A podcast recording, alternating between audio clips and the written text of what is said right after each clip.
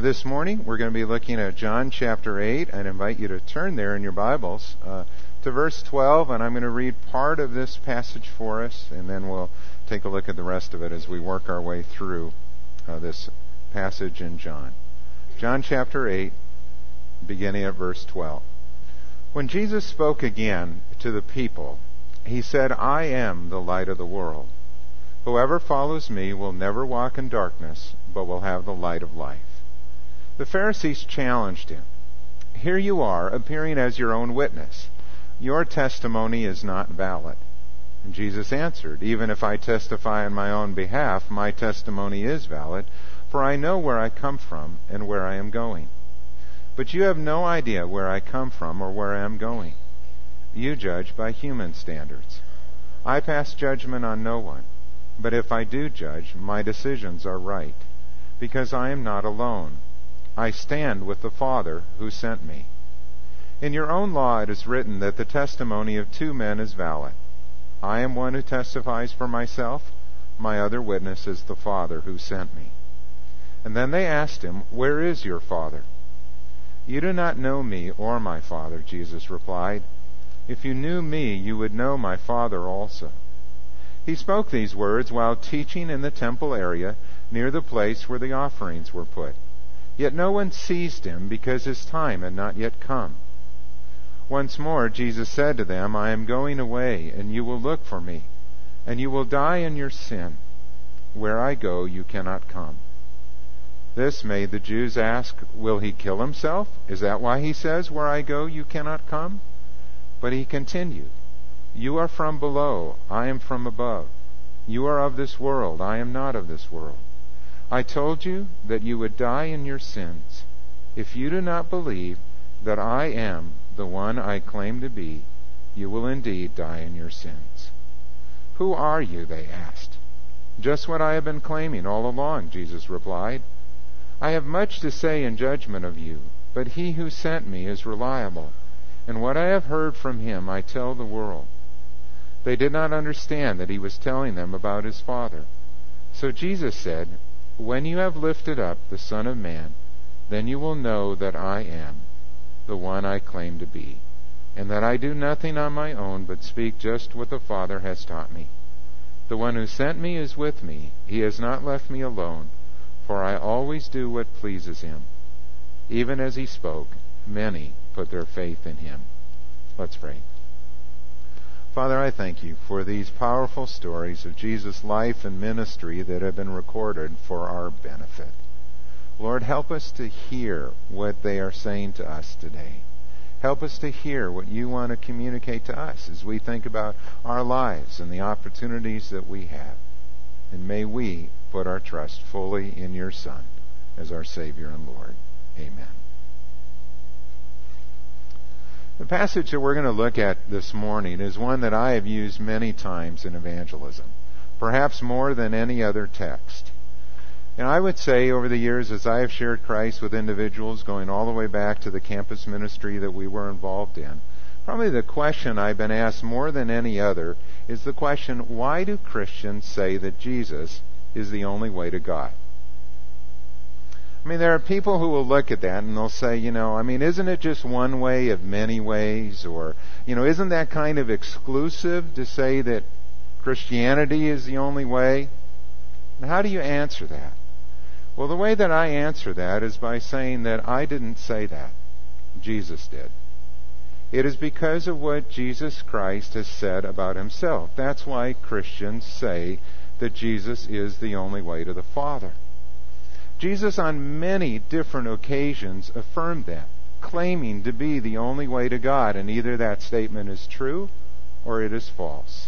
And if Jesus is indeed the one that he claims to be, if he is indeed God, doesn't he have the right to demand our allegiance and to tell us how it is that we can come into a relationship with his Father?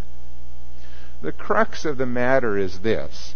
It is found in verse 24 of the passage that I read for you.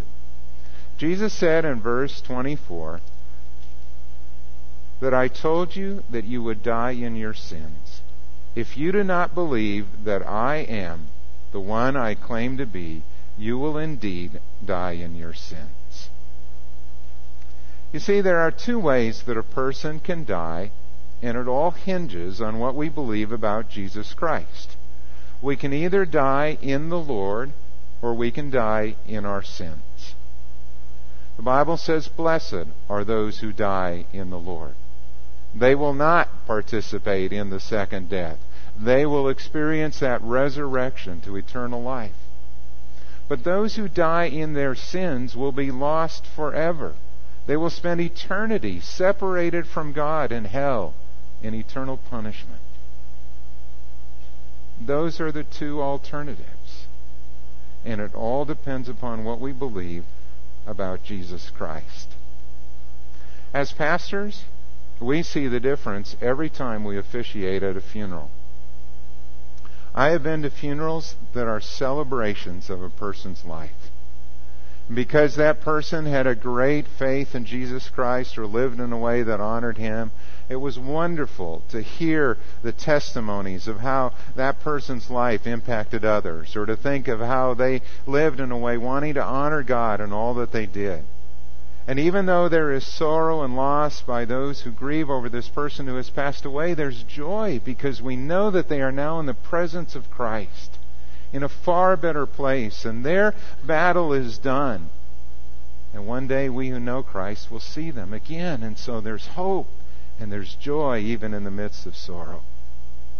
But I have also been to services that were lifeless and dark because there was no hope. There was no assurance that that person had any kind of faith at all in Jesus Christ. And what words of comfort can you give at that time? There is very little that you can give. You see, what we believe about Jesus Christ is terribly important. Thomas Paine was one of the great intellectuals among the founders of our country, but he was also an infamous unbeliever. And he was a man who led many away from the Scriptures and belief in God. On the day Thomas Paine died, these were his final words.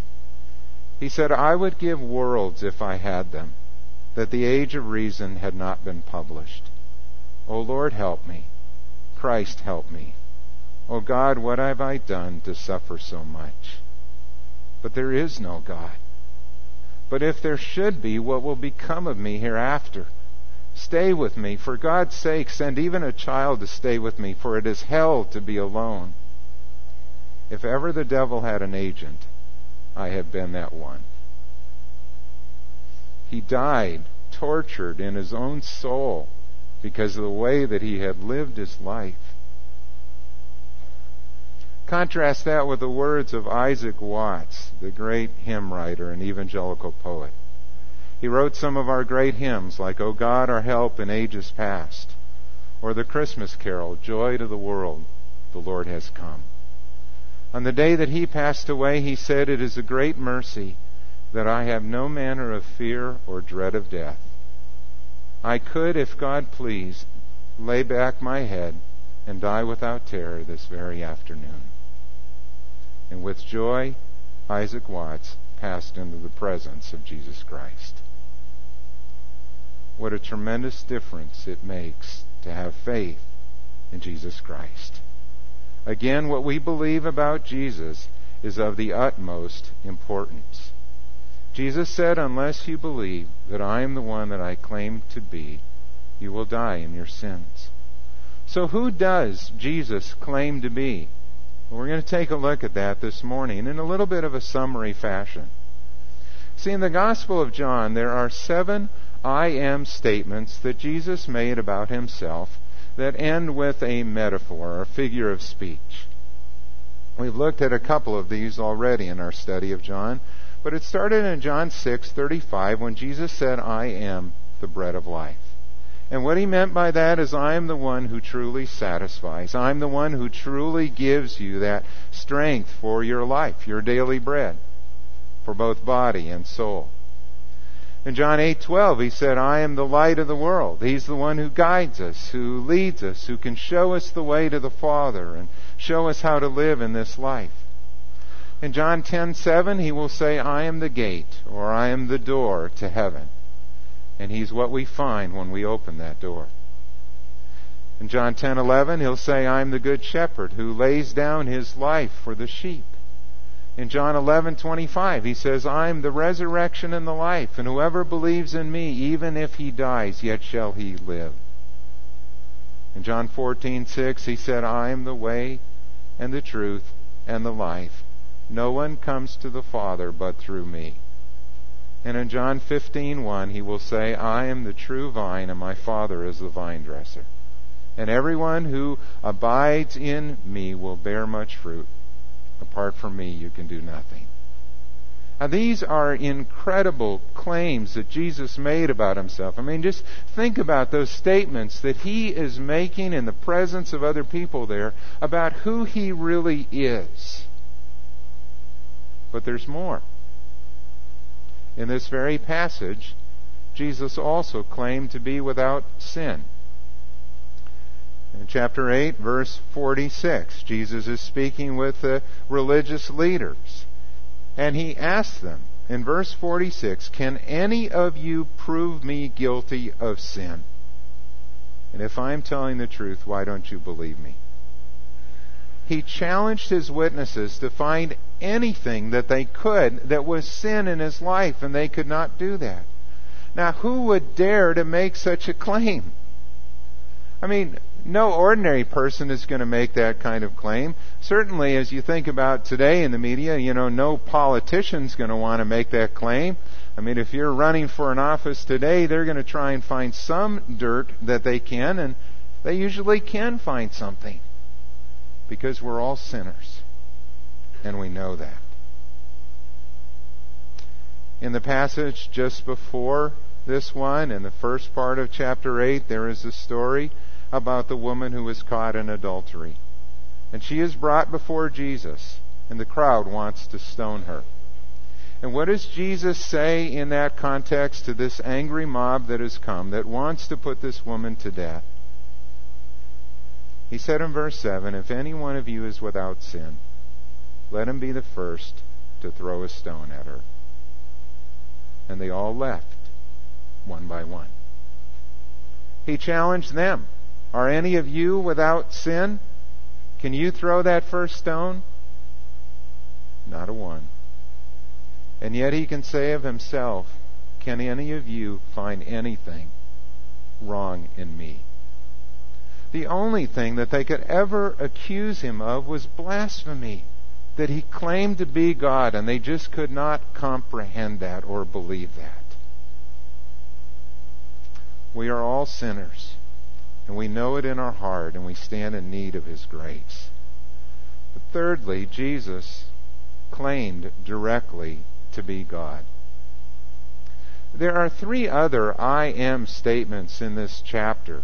And I find it very interesting to look at that, and that's why I've used this passage so often in evangelism, because of the statements that Jesus made about himself. We looked at the first one in verse 24, when Jesus said, unless you believe that I am, you will die in your sins.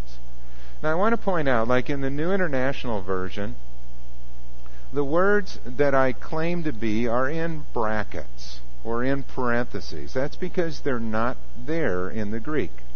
They are put there to help us understand a little bit more what he's saying here, that unless you believe that I am the one I claim to be, that's to try and help us get the sense of it. But really what he is saying is, unless you believe that I am, you will die in your sins. Again, in John 8, verse 28, same thing. When you have lifted up the Son of Man, then you will know that I am. Period. And Jesus was saying there, you know, what's he talking about? When I am lifted up, he's talking about his death, when he is going to be lifted up on the cross. And then later in his resurrection and ascension. And you will know that I am. And again, it will be in chapter 8, verse 58, when they are talking about Abraham, and they're arguing that they are children of Abraham, and he says, no, you're not. In chapter 8, verse 58, he says, I tell you the truth, Jesus answered, before Abraham was born, I am. I am. He is claiming pre-existence. He's claiming that He has been here from all of eternity. These are powerful claims, and every Jew that was present there knew what he meant. These are claims to deity. Jesus was taking the very name of God. For example, in Exodus 3:14, God had said to Moses, when Moses asked Him, "Lord, who should I say has sent me?" God said, "I am who I am. I'm that eternally existing one. I'm the one who has always been here. I'm the all-sufficient one who can meet your needs." And here Jesus is coming along and He is saying, unless you believe that I am, you will die in your sins. You know how powerful that would be? I mean, that's either totally audacious, which some of them believed, or it is authentic and true. And we need to bow before Him and listen to what He has said. The same thing occurs at the end of the book of Isaiah. In Isaiah 43:11, for example, God said, "I, even I, am the Lord, and apart from me there is no Savior." He said, "You are my witnesses, declares the Lord, that I am God. Yes, and from ancient days I am He." When the Septuagint was translated, where they took the Hebrew Old Testament and translated it into Greek, it uses the very same words that Jesus used here in declaring that He is the I Am. He picked up on what the book of Isaiah was saying, what God was saying about Himself, and He applied those words to Himself. And that is why in verse 59 it says, "At this they picked up stones to stone Him." It was blasphemy. But Jesus hid Himself, slipping away from the temple grounds. His time had not yet come. But Jesus was making a very real and direct claim to be God. What do we do with those claims? How do we respond to that?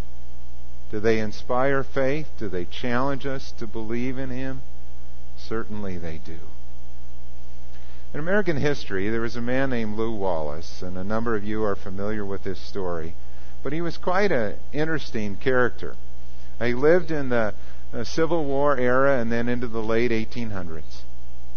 He served as a military general. He was a major general in the Civil War on the Union side. He was also a statesman. He served in the Indiana State Senate.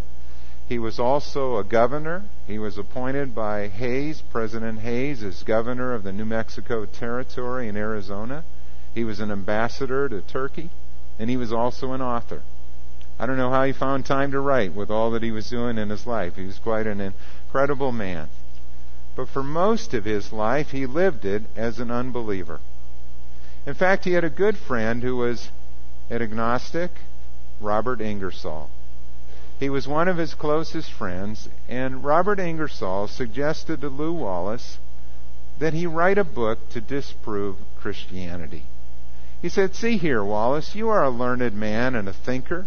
Why don't you gather material and write a book to prove the falsity concerning Jesus Christ, that no such man has ever lived, much less than the author of the teachings found in the New Testament? Such a book would make you famous. It would be a masterpiece, a way of putting an end to the foolishness about the so-called Christ." And he thought about it, and he was intrigued by the possibility of writing such a book. So he went back to his home in Indianapolis. He told his wife what he intended to do. Now, she was a member of the Methodist Church, and she did not like his plan, and she began to pray. Well, he spent several years doing the research and study for his book. And he came to the point where he had nearly written 4 chapters when it became clear to him that Jesus Christ was just as real a personality as Socrates or Plato or Caesar. The conviction became a certainty. I knew that Jesus Christ had lived because of the facts connected with the period in which He lived. And he said, I was in an uncomfortable position. I'd begun to write a book to prove that Jesus Christ had never lived on the earth, and now I was face to face with the fact that he was just as historic a person as Julius Caesar or Mark Antony or Virgil or Dante or a host of other men who lived in ancient times. And I asked myself candidly, if he was a real person, and there was no doubt about that, was he not then also the Son of God and the Savior of the world? And gradually the consciousness grew that Jesus Christ was both. He was a real person, and he was the one that he claimed to be. And I fell on my knees and I prayed for the first time in my life. And I asked God to reveal himself to me, to forgive my sins, and help me become a follower of Christ.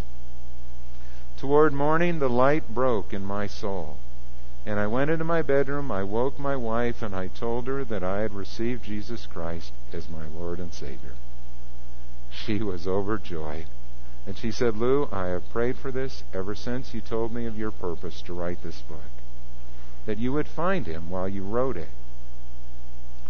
Well, those of you who know the story know that Lew Wallace went on to write a book, a very famous book. It was called Ben-Hur. And in that book, he shares the struggles and the growing faith of one who comes to know Jesus Christ. You see, the Bible has recorded these stories for us about Jesus so that we might come to believe in him too. That's what John said. That's the whole purpose he wrote these, recorded these miracles and the teachings of Jesus, so that we might believe that he is the Christ, the Son of God, and that by believing we would have life in his name. What does it mean then to believe in Jesus? Well, that's another good question that we're going to look at. What does it mean to believe in Jesus? You can go to the next slide. One of the things that we see in Scripture is that belief is not mental assent. Belief is not just knowing some things about Jesus. A lot of people do that. You could talk to a lot of people in our country today, and they would say that they believe in Jesus or that they know some things about them, but it's not a true biblical faith. What does it mean to believe in Jesus according to the Scriptures? Well, in this very chapter, we have several words that are descriptive of what true faith is. For example, in John 8:12, Jesus said that whoever follows me will never walk in darkness. So believing in Jesus has to do with following Jesus. It means that we choose to live the way that he lived, or we choose to follow what he has said in our life. It's not just knowing something in our head, but it shows in the way that we live again. In John 8:31, he said, "If you hold to my teaching, you are really my disciples." He challenged those who had put their faith in him to say, "Now, here's what it means. You need to hold to what I say." It's a wholehearted commitment, not a casual observance. And then he challenged them in verse 42. He said, "If God were truly your Father, you would love me." A mark of a disciple is our love for God as well as our love for one another. But Jesus is saying, if you truly know me, if you truly believe in me, you will love me. It's the first and greatest commandment. And then finally in verse 51, Jesus says, "I tell you the truth. If anyone keeps my word, he will never see death." To keep his word is to put it into practice. It's to live by it every day. And so we see here that belief is not just, again, knowing some information about Jesus, but it's a way in which we live. The proof of our faith is shown in how we live our life. Do we believe in his word? Do we put it into practice in our life? Are we people who love it, delight in the Word, study the Scriptures, see what God's will is for our life, and then live that out? You see, if we truly love God, then we're going to worship him. We're going to come to church. We're going to enjoy time with believers in the body of Christ so that we might grow in our relationship with him. If we love Jesus, we're going to follow his teaching and do what he asks. And that relates to sharing our faith or fellowship with other believers or using our gifts in ministry to serve or being good stewards of the resources that he's given us or having a concern for the poor, the needy, concerned about the lost. All of those things will flow from the life of a person who truly believes in Jesus Christ and who has made him Lord of their life. And what we find when we begin to grow in that relationship is that His commandments aren't a burden. They are a joy. It is a joy to follow and honor Jesus Christ. You know, I've always thought, if someone really believes in Jesus, you shouldn't have to ask the question, are they a Christian? You should be able to see it in the way that they live. And that's what Jesus was getting at in this third question that I want to raise this morning in the text. It's the last one that we'll look at today. But it's the question, who are Abraham's children? Because as Jesus began to share these things, the Jews that were listening to him protested. You know, he's talking about children of God, children of the devil, children of the world, children who belong to the kingdom. He's talking about things in which they began to protest. And in verse 33, they answered him and they said, "We are Abraham's descendants and have never been slaves of anyone. How can you say we shall be set free?" And Jesus replied, and he said, "I tell you the truth, everyone who sins is a slave to sin. And a slave has no permanent place in the family, but a son belongs to it forever. So if the Son sets you free, you will be free indeed. I know you are Abraham's descendants." He's saying, I know that physically you have come from the line of Abraham as a people. I know that. Yet you are ready to kill me, because you have no room for me, or no room for my word. And I am telling you what I have seen in the Father's presence, and you do what you have heard from your father. Abraham is our father, they answered. And he said, if you were Abraham's children, then you would do the things Abraham did. But as it is, you are determined to kill me, a man who has told you the truth that I heard from God. Abraham did not do such things. You are doing the things your own father does. And they protested, we are not illegitimate children. The only father we have is God himself. And Jesus said to them, if God were your father, you would love me, for I came from God, and now I'm here. I have not come on my own, but he sent me. Why is my language not clear to you? Because you are unable to hear what I say. You belong to your father, the devil, and you want to carry out your father's desire. He was a murderer from the beginning, not holding to the truth, for there is no truth in him. And when he lies, he speaks his native language, for he is a liar and the father of lies. Yet because I tell you the truth, you do not believe me. Can any of you prove me guilty of sin? If I am telling the truth, why don't you believe me? He who belongs to God hears what God says. The reason you do not hear is that you do not belong to God. It's pretty strong language, isn't it? It's pretty blunt as he puts it out there. And he's talking about their relationship with the Father. They protested, we're Abraham's children.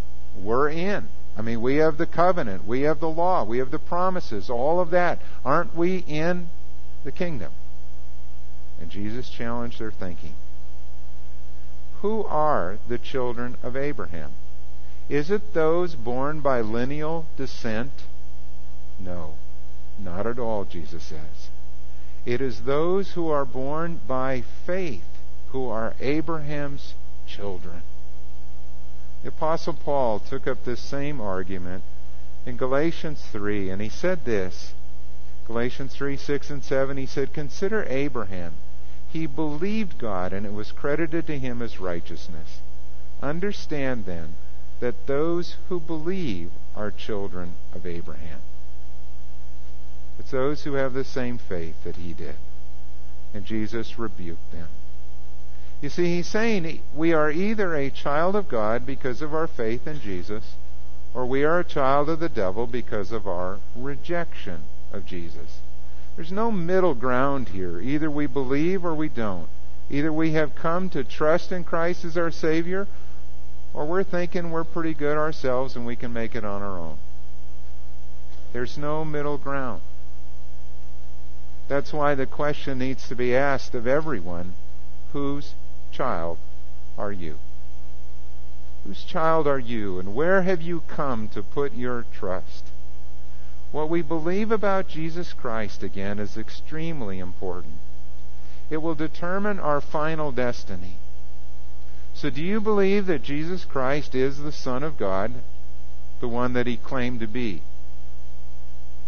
And have you placed your trust in Him as your Savior and Lord?